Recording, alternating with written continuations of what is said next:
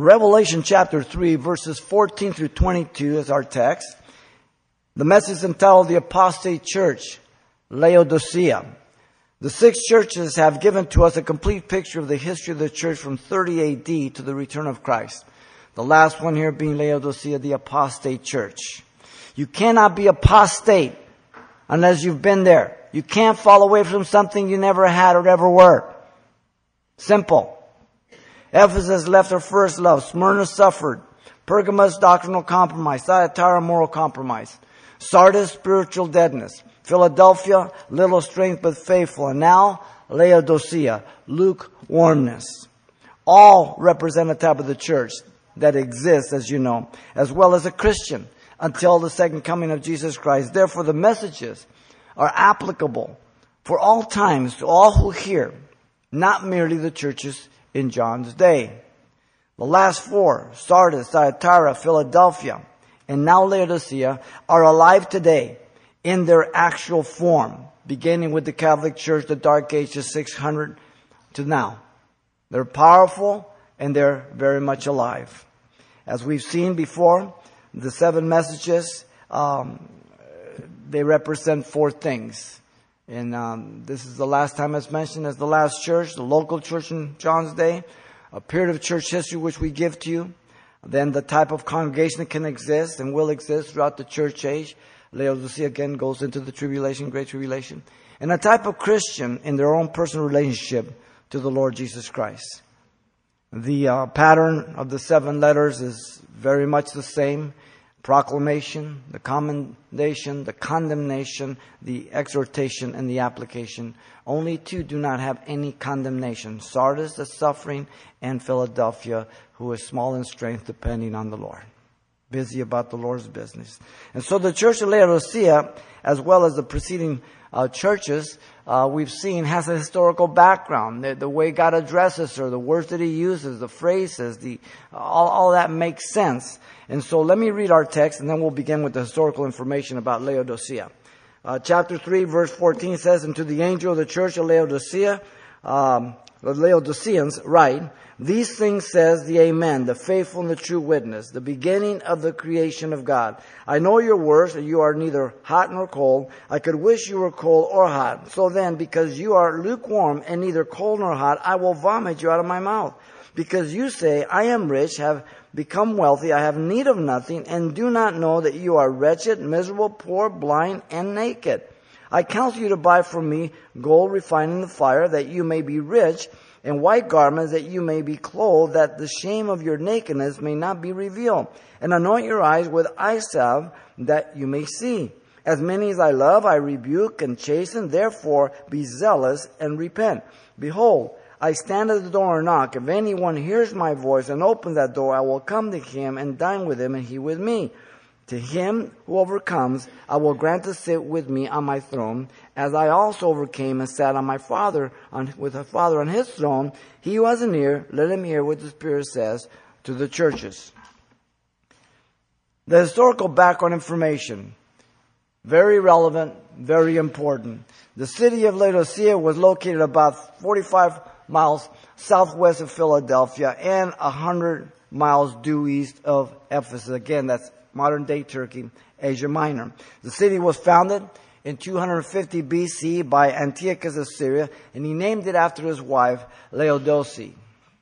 The city was situated on the Lycus Valley, occupying an almost square plateau, several hundred feet um, high, some two miles south of the river, and was the Tri City region of Colossae, Hierapolis, and Laodicea. You remember in the Epistle to Colossians that Paul says, make sure this letter is read at Hierapolis and Laodicea.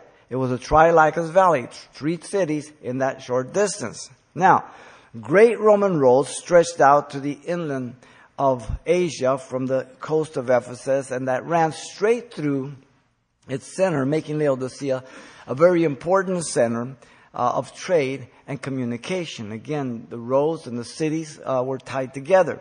The city was also very wealthy from its production of fine quality of black wool garments and was famous for these clothing garments, especially the tunics called trimita. And so very black, very beautiful, and, and, and, everybody wanted one. If you had one of those, you were in the in crowd, you know how it is.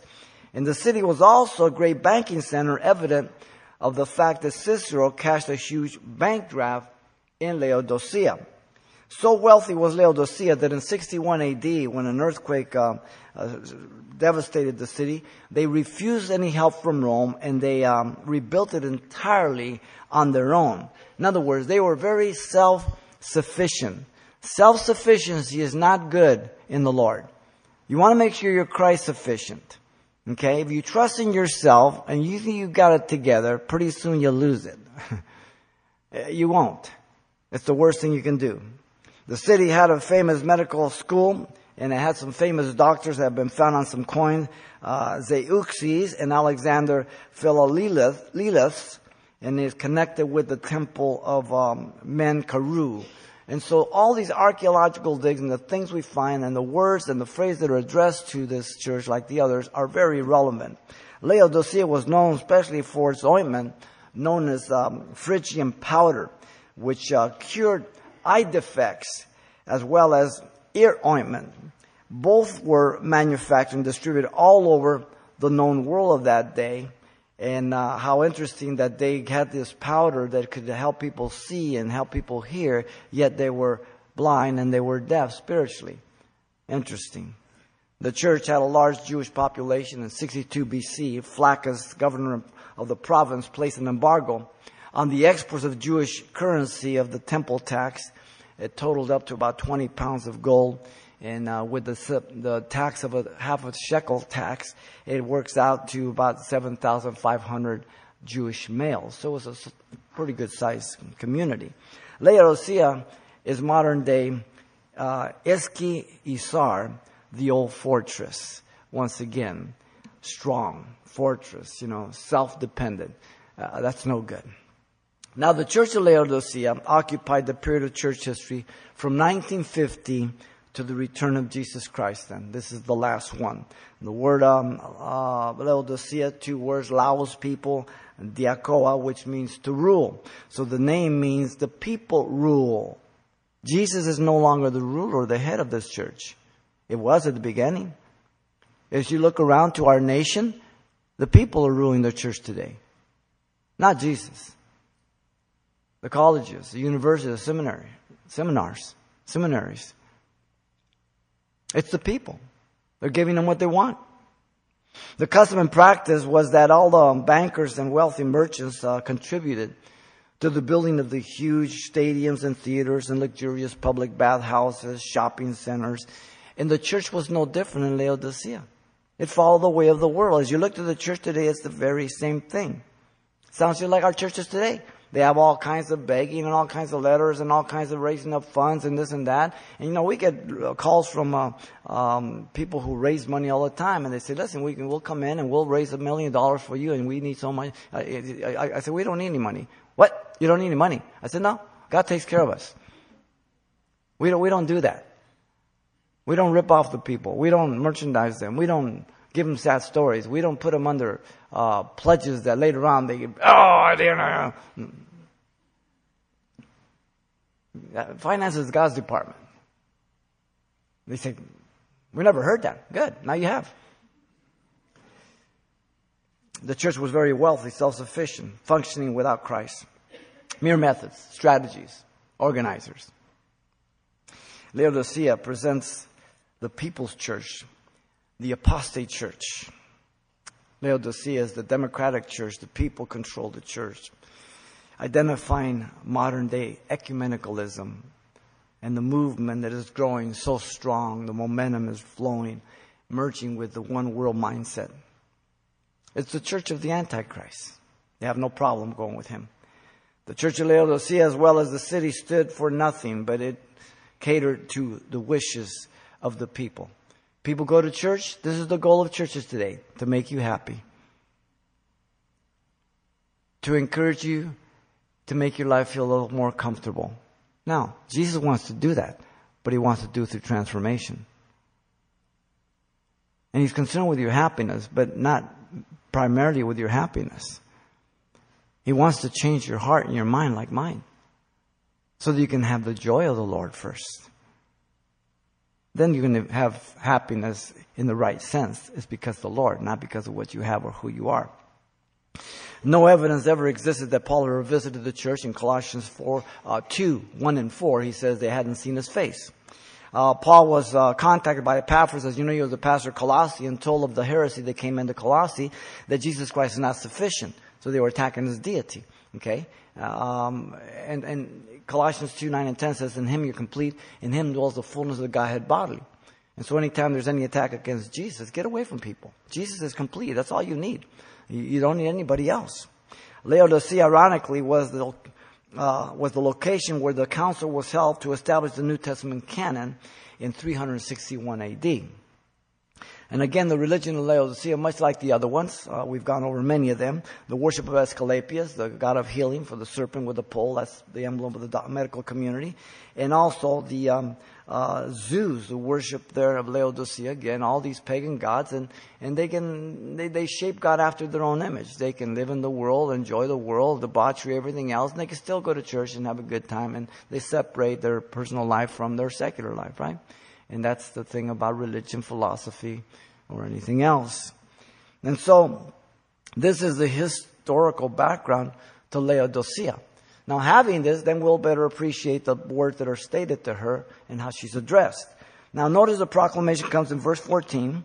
The um, identity of the recipient of the letter is to the angel of the church. Notice, Laodiceans, individuals, and we'll point this out as we move along. The word angel angelos again is a pastor, not the angel. Angels don't preach over it. The church, ecclesia, those called out of darkness into the light. Uh, Twenty times the word appears in chapter um, between one to three, one, two, and three. The only other time you find church, ecclesia, is in chapter 22, verse 16. Between chapter 6 and 19, the Great Tribulation, Tribulation, no church. The only two women there is the apostle, uh, the, uh, the harlot, the Catholic Church, and then also Israel who gives birth to the Messiah. There's no church in there at all. God has not appointed the wrath but the salvation through our Lord Jesus Christ. Romans 5 9, 1 Thessalonians 5 9. Make that clear. Now, notice um, the name Laodicea, as we said, means the rule of the people. That is why this is the only letter that's addressed to people in the proclamation rather than the church. Notice it's to the church of the, the Laodiceans, not the church of Laodicea.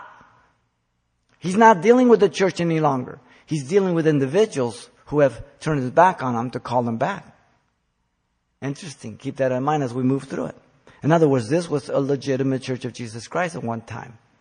Now notice the identity of the writer is Jesus Christ. The word uh, are the, those of Jesus, not John. Again, as we've pointed out, these things says it goes back to chapter one, verse four through five. The chain of command is God the Father to the Son, the Son to His angels, angels to John, John to us.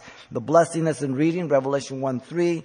The uh, message is to all the seven churches, not just their own message in chapter one, verse eleven, and the division in chapter one, verse nineteen speaks about the things that they saw that the Christ, glorified Christ in chapter 1, the things that are the church age 2 and 3, and the things hereafter meta tauta chapter 4 all the way to the end. Three divisions. Now, the identity is once again fitting regarding the church here. Notice our Lord identifies himself as the Amen, the title for Jesus. The word Amen in the Hebrew has the idea of acknowledging or guaranteeing the trustworthiness of what is being declared. Usually in response to God's word, where God says something, somebody says Amen. In the Greek, verily, verily, truly, truly, that's a word that we read 152 times in the New Testament, and it guarantees the reliability also. Now, if that same word amen is put in the beginning of the sentence, it says, now pay attention, what's going to be said is very important, is very true, is very reliable. If you put it at the end of the sentence, once what is said, the, uh, the, at the end it says, he confirms, this is true, this is reliable. This tells you it's going to be, this tells you it was. The beginning or the end, same word. The grammar dictates how it's interpreted. Now, Paul says, for all the promises of God in him are yes, and in him amen, so the glory of God through us in 1 Corinthians 1.20. He is always true. He is always faithful. The Lord identifies himself as the faithful and true witness here. Again, going back to chapter 1 verse 5. The idea is that Jesus was a reliable, genuine witness to mankind during his earthly ministry as a witness to the Father. He came to bring us to the Father. Paul told Timothy this in 1 Timothy 6:13, I urge you in the sight of God who gives life to all things and before Jesus Christ who witnessed the good confession before Pontius Pilate. Jesus never denied the Father or himself or anything that he came to do when he was before Pilate. Pilate asked Jesus in um, John 18:37, "Are you asking then? Um, are you a king then?" And Jesus answered, You say rightly that I am a king. For this cause I was born, and for this cause I have come into the world that I should bear witness to the truth. Everyone who is of the truth hears my voice. So the person who hears and responds and obeys and asks Christ to be that one, this is the one he talks to. Notice our Lord identifies himself as the beginning of the creation. Again, going back to chapter 1 verse 5. The word beginning here, arche, means the person or thing that commences the first person or thing in a series. The leader, or it can mean that by which anything begins to the origin. The active cause, the context will determine which one of those is being spoken about. Since Jesus is the creator of all things, and without him there is nothing made that was made or that came into existence through him, therefore the word cannot mean that he was created, for he is God eternal. In the beginning was the Word, the Word was with God, God was the Word, John 1 1. Verse 14, the Word became flesh, we beheld His glory, His only begotten of the Father, full of grace and truth. He always has been. He wasn't born at one time, created at one time, that's heresy. He is God eternal. And so the word does, does mean that He is the source, the origin, the active, active cause, the medium of creation. Revelation 1 8 told us that. So God the Father, God the Son, God the Holy Spirit, they're all part of creation. They're all God, they're all present, all powerful, all knowing. No problem. Colossians says he is the firstborn, prototokos, from the dead. The firstborn from the dead, referring to the first imposition of honor in the kind of resurrection, Colossians 1.18. Not that he was born first, but that he's first in priority in the highest form after the kind of the resurrection. He is the visible form of the invisible God. He created all things in heaven and earth, visible and invisible, whether thrones, dominions, principalities, and powers. All things were created through him and for him. He is before all things, and in him all things consist. They're held together. Colossians 1, 15 and 17. The nucleus of the atom, the atom itself should repel. It should blow up. That's what happened when they split the atom. The scientists don't understand why it doesn't do it on its own. They call it nuclear glue or whatever. God calls it Jesus Christ. In 2 Peter chapter 3, he says that the heavens and the earth will, will melt with fervent heat. Jesus will just let go of those atoms, split the atom, everything gone. Then comes the new heaven, the new earth. This identifying mark of our Lord is most interesting in that it was at Colossae that the heresy of Christ, as I mentioned, came, and it was a neighboring city of Laodicea. Micah speaks about Christ coming from Bethlehem and identifies him going forth from everlasting to everlasting, from the vanishing point to the vanishing point, eternity. Micah 5 2. So this was a proclamation to the Laodiceans. Next comes the condemnation. Look at verse 15 through 17. The church of Laodicea is so detestable, so um, reprehensible that the all knowing God could find nothing to commend it. Nothing. Jesus knows what they were doing and had done in the past. The word know theroid again, intellectual knowledge to understand, to perceive clearly. Uh, he has that penetrating vision in chapter one. He stands in the midst of the churches. The word work there again refers to that which they were occupied in, undertaking that. But nothing is mentioned because everything was all about them.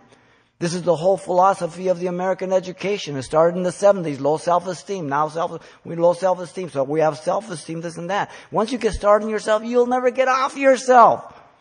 The whole principle, well, I gotta love me before I love others. Listen, if you start loving you, you'll never get to others. You love me. Amazing.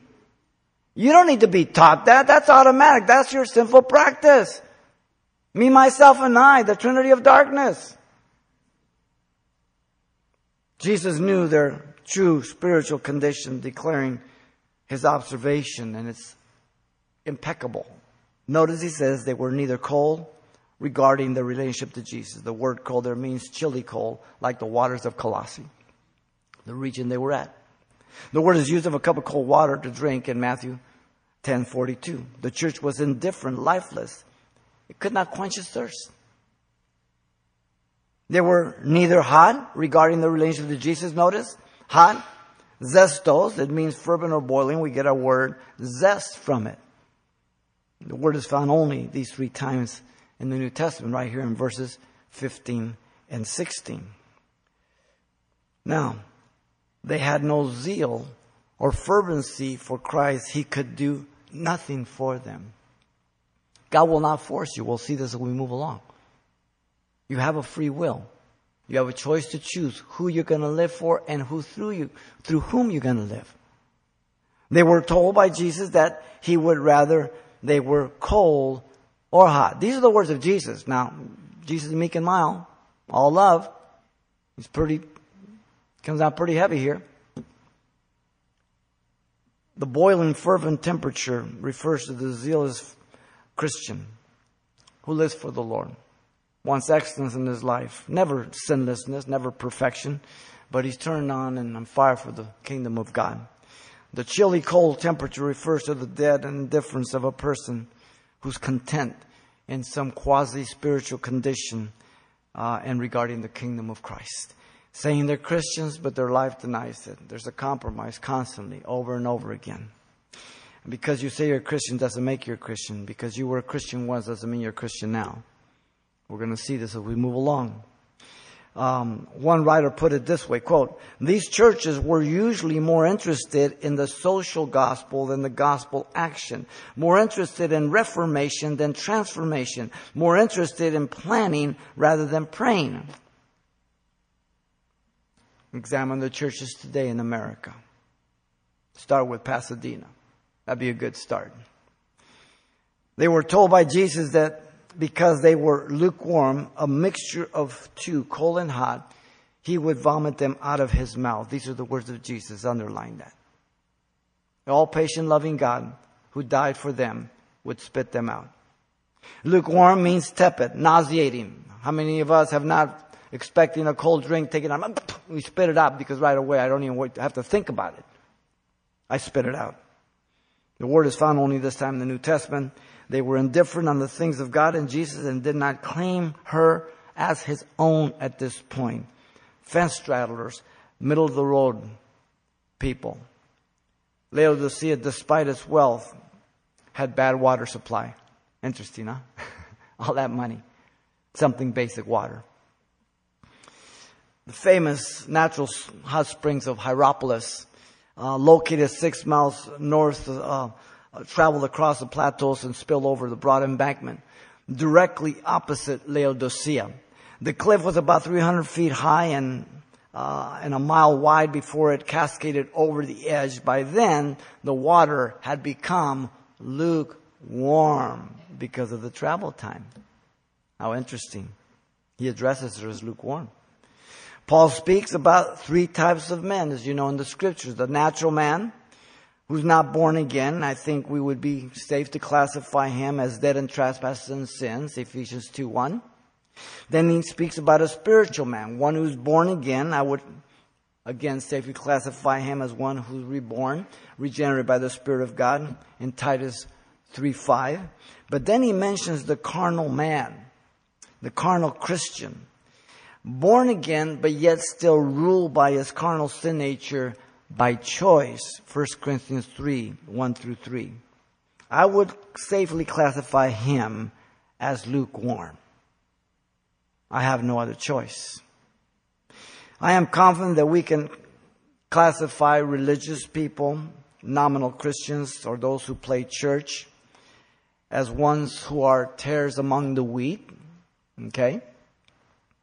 But Peter warns in 2 Peter 2 1, he says, For it would have been better for them not to have known the way of righteousness than have known it and to turn from the holy commandment delivered to them. Those people cannot be nominal Christians. They cannot be unbelievers. They're turning away from the commandments delivered to them. You have to be there to turn. You have to reject what you've received. It's real simple. We'll see this very clearly as we move along. The New Testament does not warn a non-believer about abiding. He does it to the believer.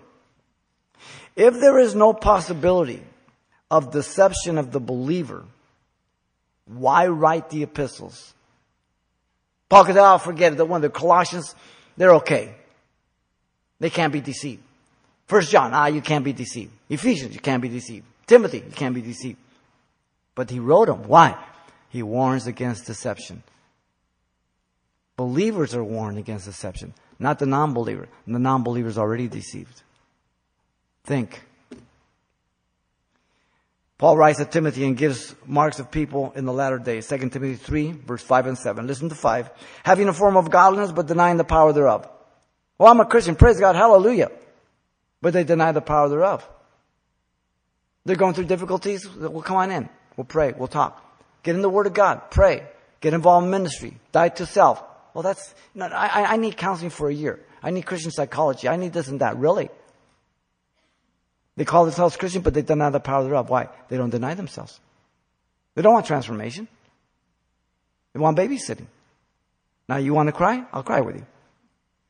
You want to work through it? Let's work through it. But I'm going to point you to the Word of God in prayer. The power that's going to transform you. Verse 7 says, always learning and never able to come to the knowledge of the truth. Verse 7. The number one person who has undermined the pulpit of America more than anybody else in the church is Dr. Dobson. Declaring that pastors are not qualified to counsel certain people. Really? Well, I bet you Jesus was excited when Dr. Dobson was born. And when he came to the church scene to undermine the authority of the pulpit and the Word of God. Christian psychology is like grape It's neither grape nor nut. What is it? It's all humanistic, ladies and gentlemen. Wow. Jesus tells us some will say in that day, Lord, we prophesy in your name, we cast out demons in your name, many wonders in your name. And he responds, I never knew you. Depart from me, you who practice of lawlessness. Matthew 7, 21 through 23. Those people are not born again. Very clear. They're not the only ones. It's not just A or B. There's A, born again. There's B, not born again. And there's C, who are born again and go back in the world. It's A, B, and C. We're going to make this very clear here when you examine the words in the context. The parable of the sower tells us about a Christian, 30, 60, 100 fold, Matthew 13. God has called us to bring forth fruit for it to remain in John 15, 16. Paul says, examine yourself whether you're in the faith. Prove your own self, except you be reprobates. 2 Corinthians 13, 5. If there is no possibility, why warn?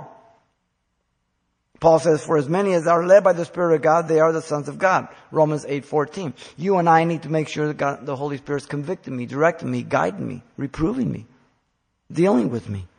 Rather than speculating who these people are, shouldn't we just check out fruit? But not just when you come to church on Sunday. What to God, all of you are here in midweek. You're not. Where are you getting fed during the week? You're, you're surviving on, on, on, on a sandwich all week long. Sunday morning. Priorities. Simple. But let's just say I'm completely wrong. As I've told you before, let's say you can't walk away. What are you going to charge me? With what heresy are you going to charge me? For me to exhort you to abide in Christ Jesus. To examine your life. What are you going to charge me with? But if I'm right, you've got a heck of a lot of people sitting in church that are going to hell. And they've been told by eternal security they're going to heaven. Wow. I would much rather err on my side. And I believe I can prove it through the scriptures. And we're going to see this just in this church. Notice 17. Jesus knew the heart of their problem. Ready? Pride. Ooh. But I know some of you don't have it, but just put up with me. Here we go. Um, Jesus tells them how they viewed themselves and that it was self-deception. They said, I am rich. This is one of the chief boasts that people are caught up today in the faith movement. Naaman, Nabbit and grab it. They're wealthy. Fred Price, how many Rolls Royces does he have? Copeland and Hagin. They boast all the way to the bank. Wow, poor Jesus. He needed to borrow a coin to tell a parable, and he had to borrow a tomb. If he only knew about all this. They said, I have become wealthy. They say, I have need of nothing. Prideful, boastful, self-exalting, self-evaluating, self-sufficient, self-deceived, self-esteem, no self-denial. Wow. The story of the emperor's new clothes is being propagated today in the church and in our nation by this administration. And there's always a little boy that stands up, the king is naked. But if you say the king is naked and you don't go along with the new vocabulary, you will be chastised. You will pay a price. Notice Jesus tells them their real condition. They did not know that they were wretched, which means distressed. They were enduring toil and trouble, being afflicted in the spiritual arena and not even aware of it. The word appears only one other time in this form in the New Testament in Romans 7:24. O wretched man that I am, who shall deliver me from this body of death? He cries out, praise God for the Lord Jesus Christ. And he moves into chapter 8 in the Spirit. Romans chapter 7 is not warfare. Romans chapter 7 is a willful defeat because you're still trusting in yourself. That you can do it in yourself. You gotta die to self and move into the life of the Spirit of chapter 8. The warfare is in Galatians and Ephesians. Chapter 7 of Romans is willful defeat by trusting yourself. You still think you can do it. O wretched man that I am, a cadaver strapped to your body consuming you. That's the picture of the old, uh, of the time of, of Paul. You kill somebody, they strap their body to them, it would consume you a little bit at a time. This describes the con- their condition from God's perspective. Perfect knowledge. They did not know that they were miserable. They were to be pitied. One article for all five here. The fourth actually describes the wretched condition that follow. The word in this form is found only one other time in the New Testament in 1 Corinthians 15, 19. Listen, if in this life only we have hope in Christ, we have, we are of all men most pitiable. This describes their condition from God's compassion. They had all in this life and nothing in the next. They did not know they were poor, poor spiritually, ignoring the true riches, and it's emphatic in the Greek here. They did not know that they were blind, blind to the things of God and the Spirit of God, being ignorant about the eternal destruction to come. Yet they sold eye salve for others to see. They did not know they were naked, naked in that they had no standing before God or justification for their sins. Wow. Certainly these people include those who are not born again. Because the first step necessary to receive Christ is to be poor in spirit, the first of the Beatitudes in Matthew 5 3 on the Sermon on the Mount. But I cannot exclude the possibility and the contextual implications of those who have drifted from Christ. He's addressing them as his children. He chastens those he loves. Those are not unbelievers. Those are believers, as we'll see. And don't let any pastor, and they all do it, to give you the prodigal son, the parable the prodigal son, to tell you that's a Christian coming back because he's heard the gospel, he was raised in the church. That's a lie. The prodigal son is the third parable of three about a sinner repenting enjoy being in heaven over one sinner. The one sheep of the 99, the lost coin, and the prodigal son. The father said, son, your brother was dead Now he's alive. He was lost. Now he's found. That's not a Christian. That's an unbeliever, a sinner repenting. There were two sinners. One left the house and repented when he came back. The other never left the house and never repented. So don't let anybody tell you that prodigal means a Christian is backslidden. That's not biblical. The prodigal was a sinner, lost, never born again until he was born again. Completely out of context. Pastors do it all the time. Why? Because they want eternal security. It's a lie.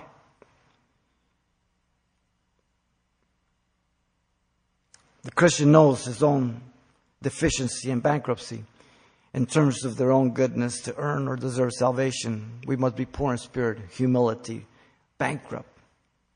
These people were trusting in their riches. Command those who are rich, Paul says, in this present age not to be haughty, nor to trust in uncertain riches, but in the living God who gives us richly all things to enjoy. 1 Timothy 6, 17. Nothing wrong with the things, but don't live for those things. But those who desire to be, be rich fall into temptations and snare and into many foolish and harmful lusts which drown men's destruction and perdition. 1 Timothy 6, 9. All of us understand this. We were in the world. We see people in the world. We see it all the time. For the love of money is the root of all kinds of evil. Not money, but the love of money. Now listen carefully. For which some have strayed from the faith in their greediness. Some stray from the faith. Those aren't non-believers. Those are believers. You can't stray from something you weren't in. You can't stray from something you were at. You've got to be there. Stray from the faith with a greediness and pierce themselves through with many sorrows. Simple. Riches and cares of the world cause people to err from their truths. Kingdom parables in Matthew 13. James warns the rich man in James 5. The more you have, the more you want, the more you get, the less you're satisfied.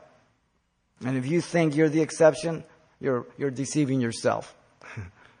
Hell and destruction are never full, neither the eyes of man ever satisfied. Proverbs 27, 20. I used to give that to my wife and my daughter when they went shoe shopping. How many shoes you have? Oh, just 90. Oh, one more. Jesus said, or where your treasure is, there will your heart be also. Matthew 6, 21. Not, not where your heart is, where your treasure is. You got your treasure? That's where your heart will be. Wow. No servant can serve two masters, for either he will hate the one, love the other, or else he will be loyal to the one and despise the other. You cannot serve God and mammon. Mammon and man are synonymous. Luke 16, 13. Wow. What will a man profit if he gains the whole world and loses his own soul? What will a man give in exchange for his soul? Jesus said in Matthew 16, 26. This is not the manner of life of a Christian. Not that he doesn't have the potential, but we, we, we, we understand that's what we came out of. A Christian is on fire for the Lord. You gotta be careful not to drift away. Book of Hebrews, it begins, don't drift away. And it gets more severe. The church of Laodicea and the Laodicean people will be left behind at the rapture into the tribulation and great tribulation. This is the condemnation to Laodicea. Notice, next comes the exhortation. 18 through 20. Notice the individual is encouraged to receive the counsel of the Lord. Verse 18. I counsel you to buy from me gold, refined in the fire, that you may be rich. There are, there's still hope here. Mark it well. The gold refined in the fire refers to the life submission to the purifying work of the Holy Spirit to remove their spiritual poverty, to bring them into reality. Buy from is agora, a marketplace, personal purchase. You have to do this. You have to go to the Lord. The process is to subject the gold to extreme temperatures in order for the dross, the impurity to come to the top and you scrape them off and remove them. So when you see the reflection of your face, you know it's pure gold. It has more value than the worldly gold. Peter makes this very clear in 1 Peter chapter 1 and other passages. Remember, Laodicea was known for its wealth and its banking. How appropriate is this is. The true riches. They rebuilt the whole city in 661. No help from Rome. Pretty wealthy. Jesus said, You fool, this night your soul shall be required of you tonight. Then who shall these things be? Luke 12, 20 to 21. That's that man that had so much harvest and so many barns, he didn't know what to do. He said, I'll tear them down, build bigger ones, and I'll tell my soul, soul, take ease of you. Really? Fool, tonight your soul is required. Then who will all these things belong to? You realize you're going to leave everything when you die, right? If you get buried, they won't even bury you with shoes on.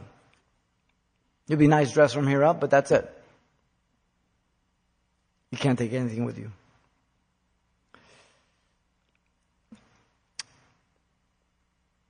Listen to Isaiah. Ho, everyone who thirsts, come to the waters, and you who have no money, come, buy and eat. Yes, come buy wine and milk without money and without price. Why do you spend money for what is not bread and your wages for what does not satisfy? Listen carefully to me and eat what is good and let your soul delight itself in abundance. Incline your ear and come to me. Hear and your soul might live and I will make an everlasting covenant with you, the sure mercies of David. Isaiah 55, 1 3. This is God. He pursues us. He comes after us. He is patient. It, it, when, when he draws that line and he says, it's over, trust me, it's absolutely over. I counsel you to buy of me white garments that you may be clothed that the shame of your nakedness may not be revealed. He is pursuing these Laodiceans who have rejected him, drifted away. Colossians or 2 Corinthians 5.21, God made him to be sin for us who knew no sin, that we might be made the righteousness of God in him, and many other passages. Remember the little Laodiceans were merchants. They knew uh, about their black wool, their garments, their tunics. They were all, they were wearing them. They wear them down the street. People would look at them. Hey, that's a good looking thing. Yeah. God says, ooh, the angels throw up. Cause that's not what gets you into heaven. Whatever it is you might have. I will greatly rejoice in the Lord. My soul shall be joyful in my God, for he has clothed me with the garments of salvation. He has covered me with the robes of righteousness, as a bridegroom decks himself with ornaments, and as a bride uh, adorns herself with her jewels. Isaiah 61:10. All that we are, all that we're to be, we're looking to Jesus, no one else, not for us, not who we are. If any man glories, let him glory in the Lord. Romans, Corinthians, Revelation, on and on. Today, there are many who can boast about having every up to date fashion. Gucci, Prada, Dooney, and Bourke. I had to ask my wife how to pronounce these and what they were. Coach. But they're naked regarding their spiritual garments. Now, if God has blessed you, you have some of these, you don't have to hide them and feel weird. And I shouldn't covet what you have. But just make sure you're not living for that. Somebody drives into the parking lot with a Mercedes. I go, that self-righteous, rich pig. I can't. I don't say that. I don't say, man, if he's really a Christian, he'd put that in the offering basket. I don't say that. It doesn't matter to me. You understand? But, but we certainly don't want to put our dependency and think that that's what makes us, or that's why, you know, gotta be careful. At times our nakedness is, if our depravity is truly displayed, whether it be by accident or willfully before men, private or public. The nakedness of our sinful depravity is always revealed before God no matter what. He sees everything. Nothing's hidden from him. Hebrews 4.12, open and naked. Chapter 1 verse 14 speaks about it. He sees everything in the midst of the churches. Then he says, I counsel you to anoint your eyes with eye salve that you may see. These are all invitations to repentance. Are we clear on this? But not to sinners. We're going to see he's standing outside the church. The salve refers to the willful decision to allow the Holy Spirit of God to open their eyes to their true spiritual condition. 1 Corinthians 2, from 9 on down, it speaks about, about the natural man not, not receiving the things of God, but the spiritual man judges all things by the Spirit because we have the mind of Christ.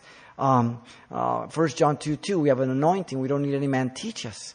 The Holy Spirit of God reveals these things. Remember that Laodicea was known for its eye salve called um, Tephra Phrygia, which they exported in tablet form all over the world, which was grounded into powder and recalling their famous market that, you know, the temple of uh, Men Karou, and, and they were famous for this, and yet they could not see. Wow. How ironic. Today, liberal churches, seminaries, teaching neo-orthodox is neither neo-new nor orthodox straight. It's old and it's crooked in their theologies. Seeker-friendly, progressive liberal, ecumenicalism, emergent, and whatever else comes after this. Set the plumb line, the Word of God, and then judge what you get. And you'll find out if it's straight or crooked. Don't buy the fact when somebody says it's straight when it's crooked. If it's crooked, say it's crooked. Don't go along with their propaganda, with their lies. Notice the individual is encouraged to open the heart to the evidence of God's love. Verse 19. The evidence of love is revealed. Listen carefully. As many as I love, I rebuke and chasten. Question? Are these Christians? Backslidden? Or are they sinners? Non-believers are not children of God. He says here, as many as I love, I rebuke and chasten. Context, context, context. Ooh. The word rebuke means to bring a man to the awareness of their error, to convict.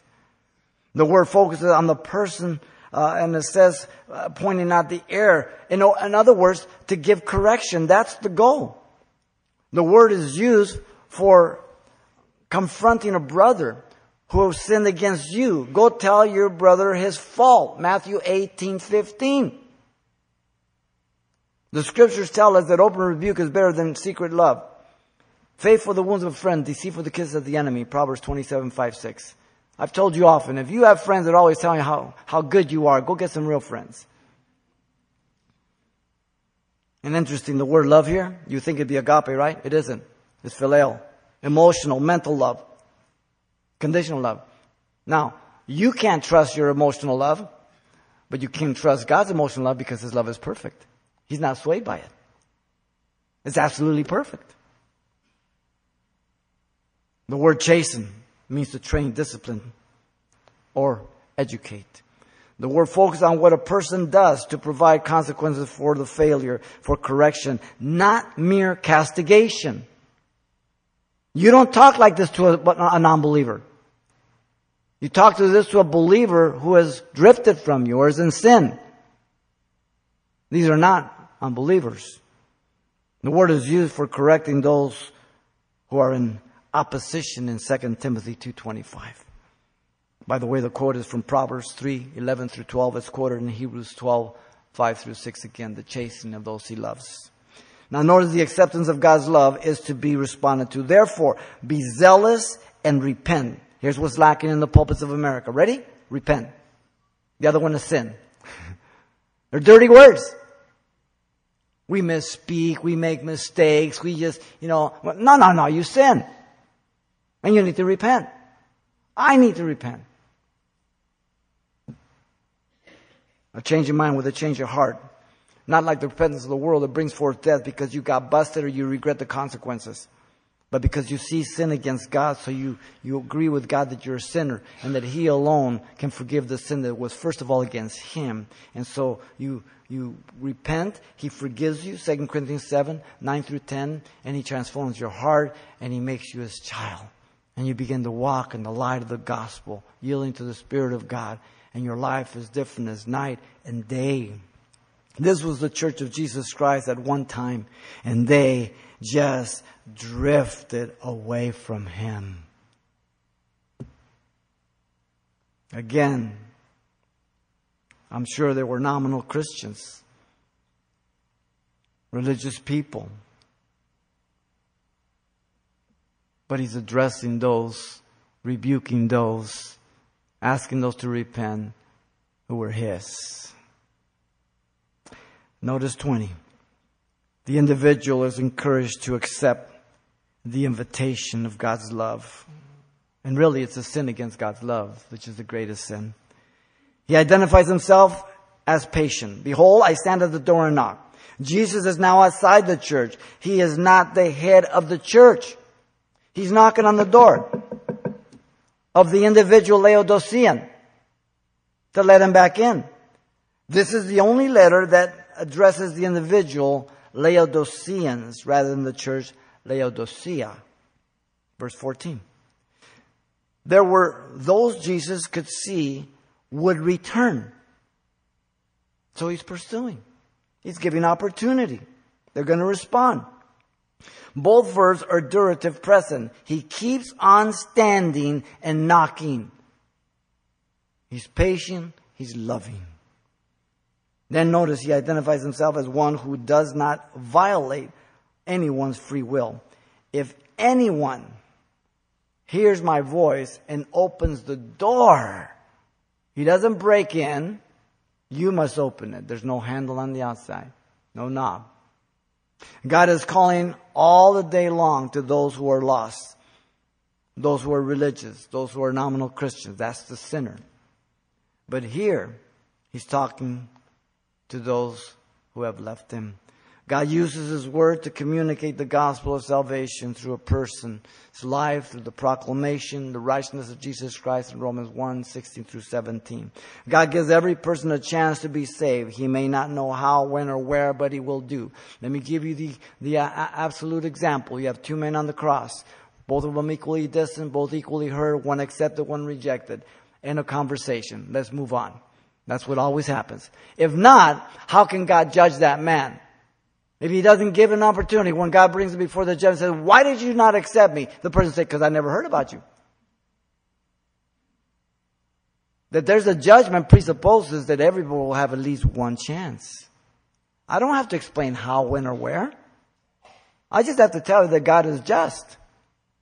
And God will give that opportunity. Simple. God will use prayer. God will use invitation. God will use everything. But everybody will stand guilty before God for not repenting. Now, he identifies himself as one who will follow or fellowship with one who repents. I will come into him and dine with him and he with me. The word dine again refers to the main meal of that day. A time of intimate fellowship. Not how we, we eat and run. The word is used of the Last Supper with Jesus and the disciples in, uh, in Luke 22, 20. He identifies himself as being outside the church. Mark it well.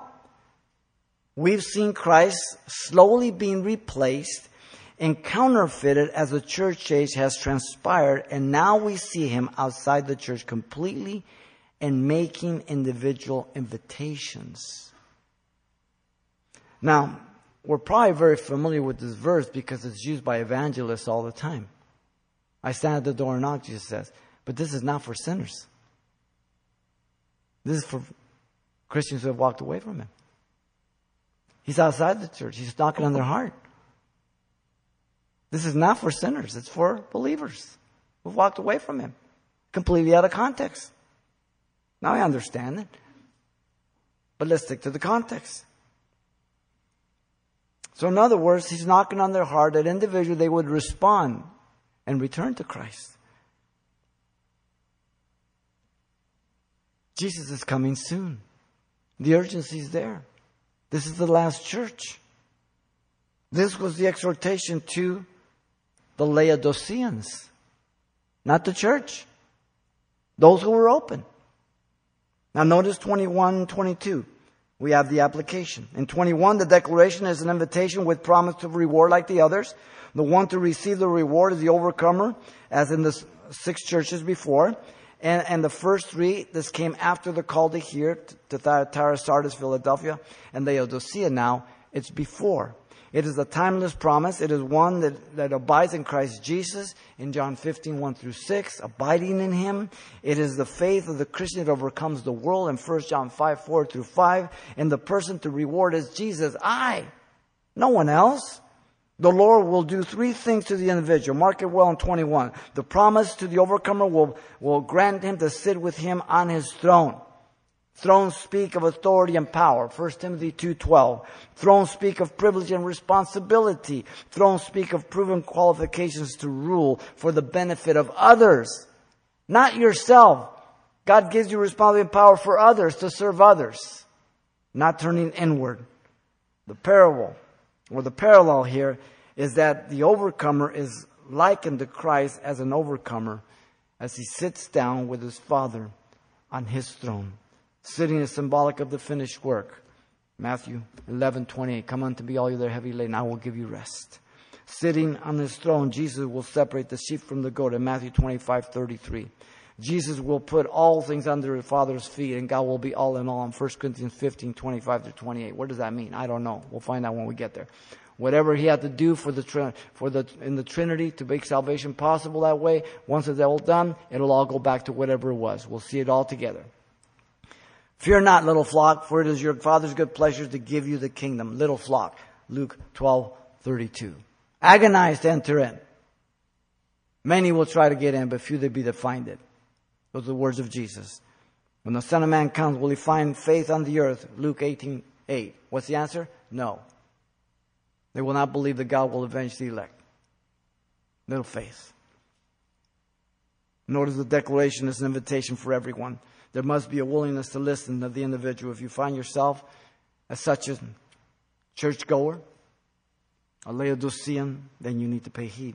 There's a sense of responsibility and accountability to what you're hearing. There's a culpability to every person who does not listen or take the way of repentance. He who has an ear, let him hear what the Spirit says to the church. The famous words of Jesus. How you hear, what you hear. Hmm. Notice the declaration. It's an invitation to obey what the Spirit says to the churches again, plural. Word here, refers to the faculty of hearing again effectively, efficiently. So he's not speaking to deaf people, but people that can understand. The Holy Spirit opens up the understanding. Literally, let him accurately and effectively hear.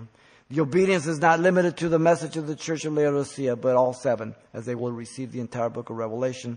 Churches, again, is plural. The Holy Spirit is speaking, the representative of Jesus Christ, the one that illuminates His Word, the one that brings glory to Him. He never speaks of Himself, but points us to Jesus. We've seen these seven churches, churches individually and collectively to give us a potential that can exist in the church age, as well as individually, but collectively throughout the church age we see the progression of deterioration more and more. The loveless church, Ephesus, as the sower. The suffering church, Smyrna, the wheat and the tares. The worldly church, Pergamos, is the mustard seed with its evil birds. The pagan church, Thyatira, is the leaven in the three meals of wheat. The dead church, Sardis, is the treasure in the field. And the loving church, Philadelphia, is the pearl of great price and the apostate church Laodicea is the gathering of the good and the bad fish to separate them at the judgment. Great parallel. Matthew 13, the kingdom parables. Professor Lehman, uh, Lehman Strauss, who used to teach at Biola University back in the 80s, had a book out on that. Excellent, excellent commentary. Great parallel. This was the application to the, listen, Laodiceans. This last church does not address the church, but the individuals those he loves and he chastens, his kids. Not talking about sinners. Thomas Aquinas once called upon Pope Innocent II. The Pope was counting the large sum of money. He says, You see, Thomas, said the Pope, the church no longer can say, Silver and gold have I none. Truly, Holy Father, said Thomas, and neither can it say to the lame man anymore, Rise up and walk. Interesting. Today, churches are boasting in their technology and their fame and their size and their and they, they have councilmen, senators going to their churches, all this and what does that mean? What does that matter? Wow. Today everybody wants to feel good and to be indifferent and tolerant. These are the marks of the modern day church, post-Christian age. But this insults the love and the grace of God by compromising its, its holiness apart from Christ. Laodicea is very much alive today. Many tributaries, emergent, seeker friendly, and whatever else you want to call it. The trunk is ecumenicalism, one with the world. Remember, being lukewarm is repulsive to Jesus. He will vomit you out of his mouth. Remember, those he loves, he chastens. So yield. Repent. Remember, he stands at the door and he knocks. You alone are the one that can repent and open that door and ask him in. No one else. The message to the church of Laodicea is their condemnation for not knowing their lukewarmness, deceiving themselves by trusting their riches, their own abilities, rather than repentance. And so the message speaks of a local church in John's day. The message speaks of a period of church history, 1950 to the return of Christ. The message speaks of a type of church that can and will exist until the time of the second coming. And most important, the message speaks of a type of Christian in every church throughout the church age. Wow. I, I really don't make this stuff up. I'm not that smart. All we have to do is let the word speak for itself. Spurgeon used to say, you know, don't talk about the word, don't tell people. He said, the word is like a lion.